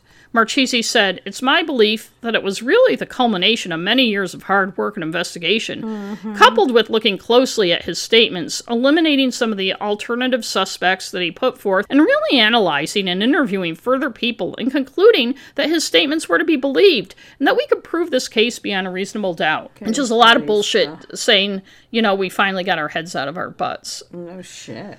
She said that over the past couple of years, quote, further testing, unquote, had been done, but didn't disclose what kind of testing and what the results might be. Now, several years after that, after reading the affidavits and all the trial stories, it's not clear to me what the hell she was talking about. Mm. Fournier pleaded not guilty at his arraignment in June 2016. The atmosphere at the hearing was tense. The families of both he and McLain were stuffed in the courtroom. They all knew each other. And then there was a delay with the hearing getting started, so they were all sitting there for an hour. The tension was briefly alleviated, the Bangor Daily News reported, when Graylin Hale, Joyce's cousin and Pam's nephew, shook hands with Wayne Powers, Fournier's stepfather, and with Lauren Kimball, Fournier's brother in law. Quote, I told Lauren his family are good people, and no matter what the outcome is, that won't change. Mr. Hmm. Powers put his hand out and I shook it. These family members are not the bad people. At a bail and probable cause hearing in the Penobscot Judicial Center in July 2016, Judge Anne Murray I won't start singing like snowbirds or something. I know. Called the case against Fournier solid but not overwhelming. Fournier opted for a bench trial, and it began in January 2018 and lasted 10 days. His lawyer said he'd rejected a plea deal, the details of which weren't made public.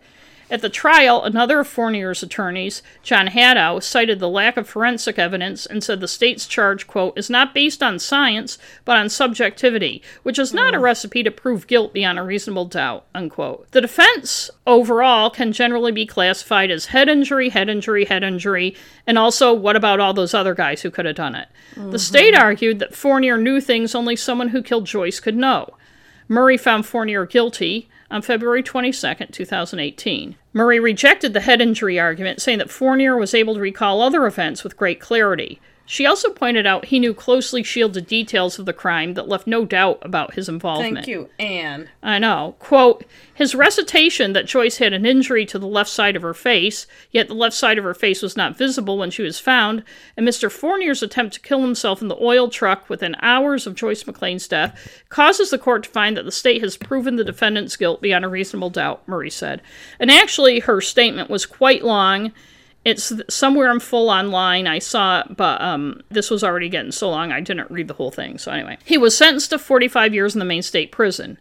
His hmm. attorney Silverstein said, "It seems as if the judge's mind was certainly made up and convinced oh, whether please. whether that was the case. Her decision today finding him guilty beyond a reasonable doubt stands in stark contrast to 35 years worth of police who diligently worked this case. So I guess Silverstein is using the ham-handed and incompetent investigation as evidence of innocence. I, I don't follow his reasoning. In fact, I think it was probably a mistake to do a bench trial. They probably figured emotions had run so high you know, that a judge would have to follow the law, you know. But the I, thing is, a jury might have bought his head injury thing, right. the judge is too smart to do that. That's what I was thinking. Pam McLain said, It took 37 and a half years, and you'll never see a happier mother than this one is right here, right now. How do we feel? We're here, and this is the end. Speaking to Joyce, she said, We made it, girl, we made it. We done this together. She said she didn't blame Fournier's family. Quote, I feel very bad for his family, his siblings and grandparents, his aunts and uncles. I feel very badly for all of them and will visit if they will have me there. I don't hate Scott. I don't hate them. It's over. One interesting thing, it seems like from the affidavits, his buddy, Leroy Spearin, must have known something about what oh. happened that night but he's not mentioned in any affidavit and only tangentially in stories. It's not clear if police ever talked to him, interviewed him. It seems like he'd be one guy who could implicate Scott Fournier. It's Especially very if, weird. If that story is true about him. Yeah, the two guys who saw yeah. a lot of people a lot of people saw them together that night. Anise Millinocket well, cops. How, uh, yeah, but how he was acting, like muttering and stuff. Right, and right. But yeah. in any case, he was seen by several people with Fournier yeah. at the time the murder would have been committed. So even if he wasn't part of it, it, it seems like there'd be something for him to he tell. Yes. But he never, ever, ever, ever comes up. Fournier appealed his conviction. His hmm. appellate lawyer, Rory McNamara, argued that the court erred when it didn't allow an alternative suspect defense, oh, as well as when it didn't explore why Fournier wasn't arrested 37 years ago hmm. when he first made incriminating statements, argued that Fournier never waived his religious privilege to keep his conversation with his pastor, yeah. Vinal Thomas, private, and that should have been excluded from the trial. And it said the court erred in putting Fournier at the party near the time of the murder. Some people said he was at that big party, and some people didn't. And I'm not sure why that was a court error. But anyway, the state countered that the court didn't make those errors, that Fournier was interviewed by police 22 times, it was actually 27, and was charged only after investigators turned up new evidence and a new witness who said Fournier admitted to having killed McLain and eluding arrest and responsibility during the investigation. Although, again, DeRoche didn't call police until after the arrest so that's not why they arrested him, but I think he did call them before the indictment. If you're wondering about the religious confession thing, yes, by the way, I was. The court decision cites Maine law that if someone confesses to the same things to others that they confess to their religious person, as Fournier did with his parents and many other people, then the religious privilege no longer hmm, holds. Okay. The uh, alternative suspect, I won't get into the whole legal back and forth, but apparently by Maine law, you have to if you want to use alternative suspects, you have to you don't have to tie somebody else directly to the crime, but you do have to give evidence that the person could have done it. Whereas Fournier's attorneys kind of wanted to just generally do a more general thing, which isn't allowed. So I think that came up in another one we've done too. yeah, I had the legal notes on it, but I didn't want to get into the whole thing. Yeah. In any case, the Supreme Court rejected the appeal in February 2019. Mm, One good thing to come out of all this was, as annoying as Pam McLain may have been to police for all those years, someone else important was listening. In 2015, her efforts helped prompt the state legislature to pass the law that created the Maine State Police Cold Case Unit. Yes. It wasn't up and running yet when Fournier was arrested, but it has solved some other crimes. In a sad note, Peter Larley, that original suspect who'd found Joyce's body, died of a heart attack on March 2nd, 2016, the day before the arrest affidavit for Fournier was signed by a judge. Larley had been a fire captain in East Millinocket for 16 years and was on the job and had just returned from an emergency call and was sitting in his truck when he had the heart attack. Hmm. He was 57. He was described as a caring and capable leader who worked hard to keep crews safe. He was known, they said, for praising others publicly and admonishing them if needed only privately. He also was remembered for having a good sense of humor and a warm personality. The outpouring of condolences has been gratifying and humbling for the Larley family. His daughter, Robin Larley, told the Bangor Daily News, quote, What he embodied was to always be kind, love longer, give a helping hand, have a listening ear, and just be a friend. He will truly be missed every day, but his memory will live on always, she said. And I wanted to point this out because the People Show depicts him as a creepy guy who, even though Fournier was in prison when that was made, it still had gratuitous questioning about him. They made him look like Boo Radley or something. And they even had Pam saying things. And again, from other things she said that I've read in many stories of her concerns for the people who were falsely accused, I can't believe she would have wanted Peter Larley depicted the way the people show depicted him in using her quotes. Like even when she said you know he was sitting on the steps a week later and it was just weird. Like why go into all that? I kind of blame the show. Back to joyce. Strout the cold case investigator said he doesn't think fournier intended to kill joyce but it was the tragic result of bad decisions and that quote evil Oh, took over Oh, oh yeah, okay. yeah. Know what I think? Scott's intention to rape Joyce was clear that night, and that's more than just a bad decision. Yes. The rape itself was tragic. Then he had to kill her. As long as cops and others see that as, quote, evil taking over, unquote, rather than the fact that stalking and raping a woman or girl should be looked at as an incredibly serious behavior that there are many red flags for, it's going to keep happening. As long as these cases keep being investigated from inside the investigators' assholes instead of, because it just looks from all the research I did on this, they were led around by their noses by Fournier. I Zamboni, for many, many years, had his one half assed fixation on Joe Elbert. And my guess is, you know, the whole thing closed stuffed in the stone wall.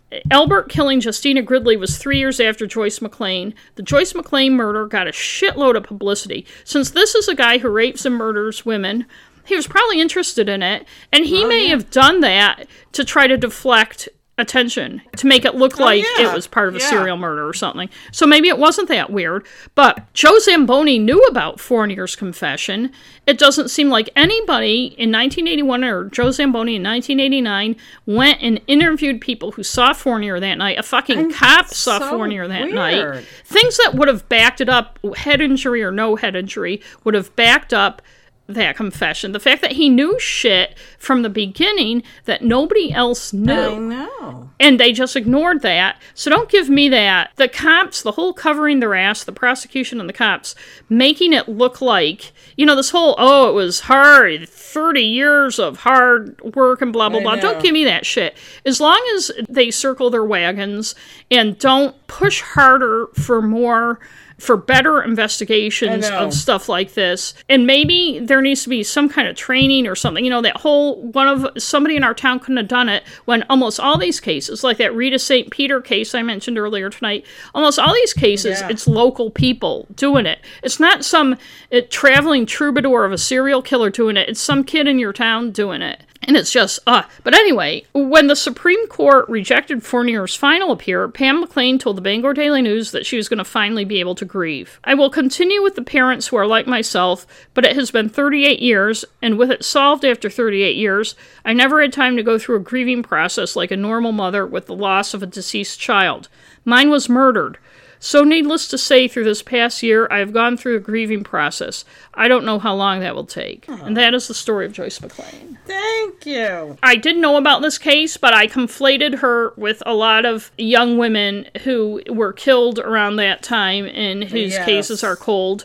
And you just have to wonder if the investigations weren't so half assed. Well, her case would probably still be cold if her mother didn't. Yes. because From the beginning, they obviously didn't have any desire, it seems, to really I think they had a, it. I think they don't had a desire to pursue it, but it confounds me that they didn't do what I would think would be obvious was the you know they said they interviewed hundreds of people in that first week. How can you interview hundreds of people? I don't get how they interviewed hundreds of people, but what they should have done is interviewed the people who were around that field, that soccer field. I know. And not like, did you see Peter Larley? Was Peter Larley here? But who did you see? How did they act?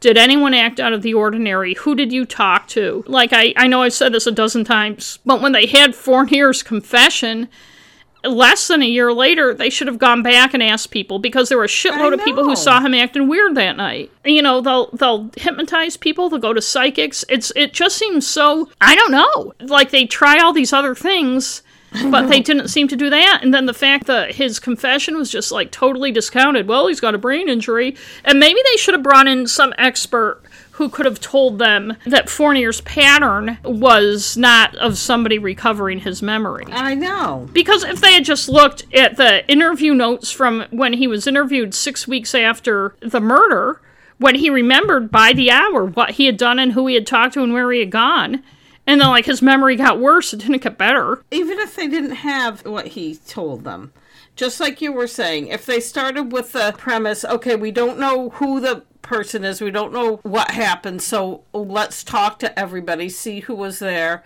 blah blah blah. Look for other stuff. Right. And I and I know? get the impression too that they wasted a lot of time the first week talking to softball tournament people and mill construction worker people who really wouldn't have been there. I mean, I know the softball tournament lasted till dusk, but you know, you start at the inside and work out. So it seems to me you're going to talk. It, it was. It wasn't like she had just gone and nobody knew. She went to Bangor to go shopping and nobody knew where she was or when she was going to come back. She wasn't going to be out running all night. I know. She ran for a specific amount of time in a specific place. So obviously, whatever happened to her happened.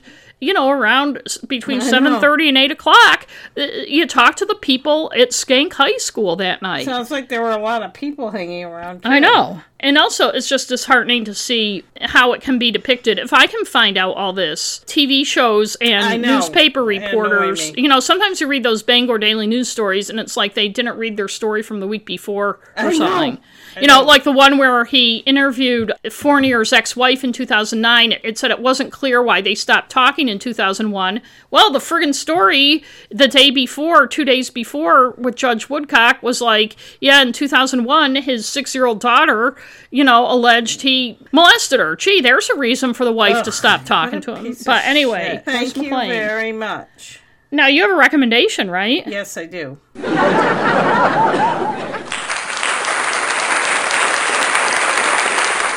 yes, so my NNW is on a TV show. Ooh, It's on Netflix. It's called Bob Ross Happy Accident, Betrayal, and Greed. Ooh. I had read about it somewhere and I thought, oh, that might be interesting. And then I didn't think much about it. And then today I was looking for something to watch and uh, I saw it and it's only like an hour and a half. So I'm like, oh, sure, try this out. And is this the like. Bob Ross of the Happy Little Trees? Yes, it is. It's the Bob Ross, the artist. I'll go through it and then I'll talk about it. I'll Yeah. through the list. Bad reenactments. Uh, no, there aren't really any reenactments, but there are times when they're talking about stuff that happened. There's no narrator, it's just people being interviewed, which I liked. But when it'll be somebody talking, and it's usually Bob Ross's son, who's about my age, I think. They had these illustrations, they're kind of like watercolors of just like like he was telling a story about somebody, you know, sitting in the dark smoking a cigarette, and they showed you know, a picture of a shadowy woman, you know, sitting. So stuff like that. So so I'm not going to take any points away. It didn't really bother me. I didn't know how necessary they were, but they weren't they weren't obtrusive or anything, and they were nice, like interesting watercolor illustrations. So no points taken for, off for that. Um, narrative cliches. I'm taking half a point off. I'm just getting a little tired of the B roll of the people like straightening their clothes and Oh, yeah, yeah. the, of the people they interview. I know that like showing them sitting down in the chair before the interview. yeah, and, I think yeah. in some ways it does give you a little insight on the person when they're in an unguarded moment, but it's still just kind of like okay, whatever. yeah, it's become a cliche, Yeah, definitely. it's a cliche. So half a point off for that. Racial gender obtuseness, no. I mean, everyone in it that I can think of is white, but it's a documentary and it's about a specific thing, so there's, you know, it's not like they can do much about it. There really isn't anything obtuse about any race or gender. One thing I'm looking for now in documentaries is their choice of talking heads. Are their talking heads all yeah, white men? Two. There are only two talking heads. That's true. One's a white, a youngish white man, and one is a woman who's probably in her late forties. They're both art professors. So yeah, maybe they could have gotten somebody for that different. But I still, I'm, it's not enough Right. for me to take a point off. Lack of good visuals, zero. That had very good visuals because he was a TV personality. Obviously, there's a lot of tape of him through the years, and there are a lot of photographs, most of which are not repeated. I'm not going to take any points off for that. Um, missing pieces, I'm taking a point off. So, what the main thing about the story is is Bob Ross when he started out he was kind of a teacher there was another guy with a um, show called the magic of painting that did a similar process to bob's but his personality and everything was different i would have liked to have seen what he I mean he's probably dead now but they didn't talk about whether he was okay with Bob doing the show like because what happened was Bob was in the service and he uh, was kind of tired of that and he wanted to retire. He really loved to paint and he took a class of this guy. This guy had a TV show, like I said, similar to Bob's, where he painted, uh, and he did the similar type of painting very quick. And they do do a good job of this art professor. The woman explains what the process is, how they paint, the process of keeping the paint wet and everything, and working on a wet canvas and stuff. She explains how they're able to do the painting really fast that way, and I thought that was helpful.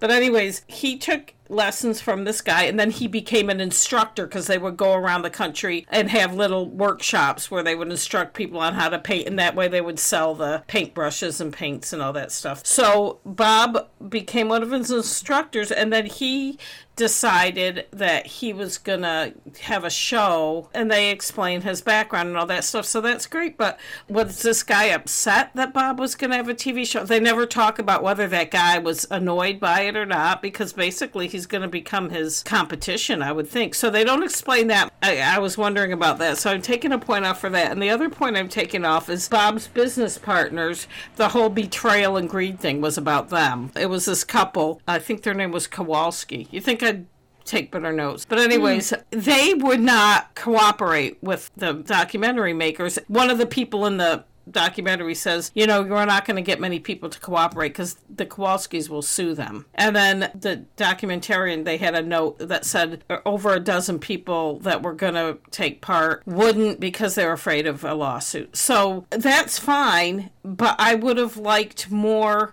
There are ways to get more information about people without having to have they could have done a little more about them and their kind of their side of the story or if you will yeah whatever you know what i mean Right. uh, um, so i'm taking a point off for missing pieces If there was court action, they could have found court documents. they had some yeah I mean, there was, like I'm saying, they could have had more stuff. I would have liked to have heard more about them, put it that way. Even though I know it's about Bob, but it's about the betrayal and greed, too. So, inaccuracies, anachronisms, no. They have a lot of good archival footage and stuff. I think you get a really good sense of who Bob Ross was. Uh, storytelling, I'm taking half a point off. I wanted to have more of a timeline of when things happened and what the year was. They did mention years a lot, but not enough. I don't know. I just wanted more. So I'm taking a half a point off. Freshness, I'm not taking anything off. I didn't know a lot about him. I enjoyed watching it. I, in fact, mm. I watched it twice, or the, I watched the first half again because I was getting interrupted mm. quite a bit when I was watching it. Even though I was in my room, clearly watching something, somebody felt the need to keep asking me questions and stuff. Dad? No. Hannah? No. Mom? Yes. Repetition? No, I'm not taking anything off. There wasn't really any repetition. They showed some pictures more than once, but that wasn't a problem. Beating the drum, I am taking half a point off. Ooh. Because obviously he was ripped off. What happened was the couple that were his business partners when he died, he was young when he died. He was only 52. He died of cancer and he knew he was dying and he tried to make it so his son and his brother would be able to use his image and his persona to make a profit instead of the Kowalskis or whatever their names were, and his brother Jimmy signed that away without the son's knowledge. And the son did sue when he found out, but he lost. So Aww. it's about Bob Ross's his personality was what made the show and these people are using it to profit. So mm. and that was shitty, but they they kind of beat the drum a little bit too much on that i guess i don't know i do recommend giving it a seven and a half i would have liked to see more i want i kind of wanted to see more about bob ross and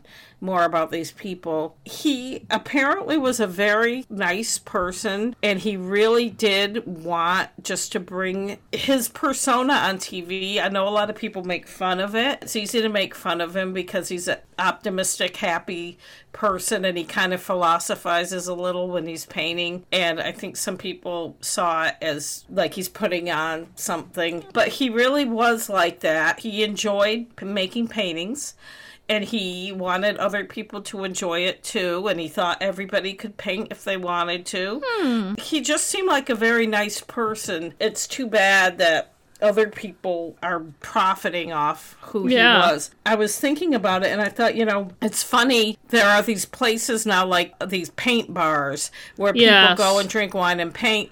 Yes. And, uh, you know, it's for people who are we had to artists. do that once at work for our Christmas party. for people who are for people who are artists. We all had to paint the same painting. Yes, you all paint the same painting. Sucked. It was no which fun. Is, which is what his classes were too. But yeah, but it's just kind of like the same type of idea that he had. Right. some people really enjoy it. They they don't think that they can paint anything, so they come away with a painting. I don't necessarily. I agree. came away with a really bad painting.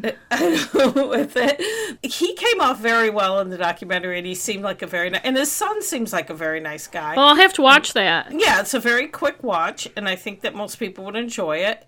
But I just wish I. I guess I just wish I knew more. So yes. that's my. Well, well, thank you. I think that's a good that's a good review. And, and next time I get to do my story. Right. And we'll have another exciting episode. Yeah. okay. Yeah. if you say so. I, I do. So. I do. I'm okay. I'm shooting for that. Okay. okay. Good. All right. See you next time. Thanks for listening. Okay.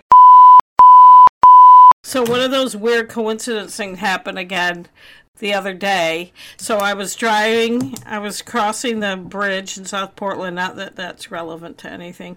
Well, um, it's good to have a setting. A I was setting. listening to a podcast about that stupid Cabinet of Curiosities podcast, which even though it annoys me, I can't stop listening to mm. it. But right when he, he was talking about Picasso, and just in passing, it was at the moment he was talking about Picasso a car next to me pulled ahead and they had a little sticker on the back of their car that had the Don Quixote, the Picasso Don Quixote thing. That's you know, a little that is quite a Isn't coincidence. that weird? Why does stuff like that happen?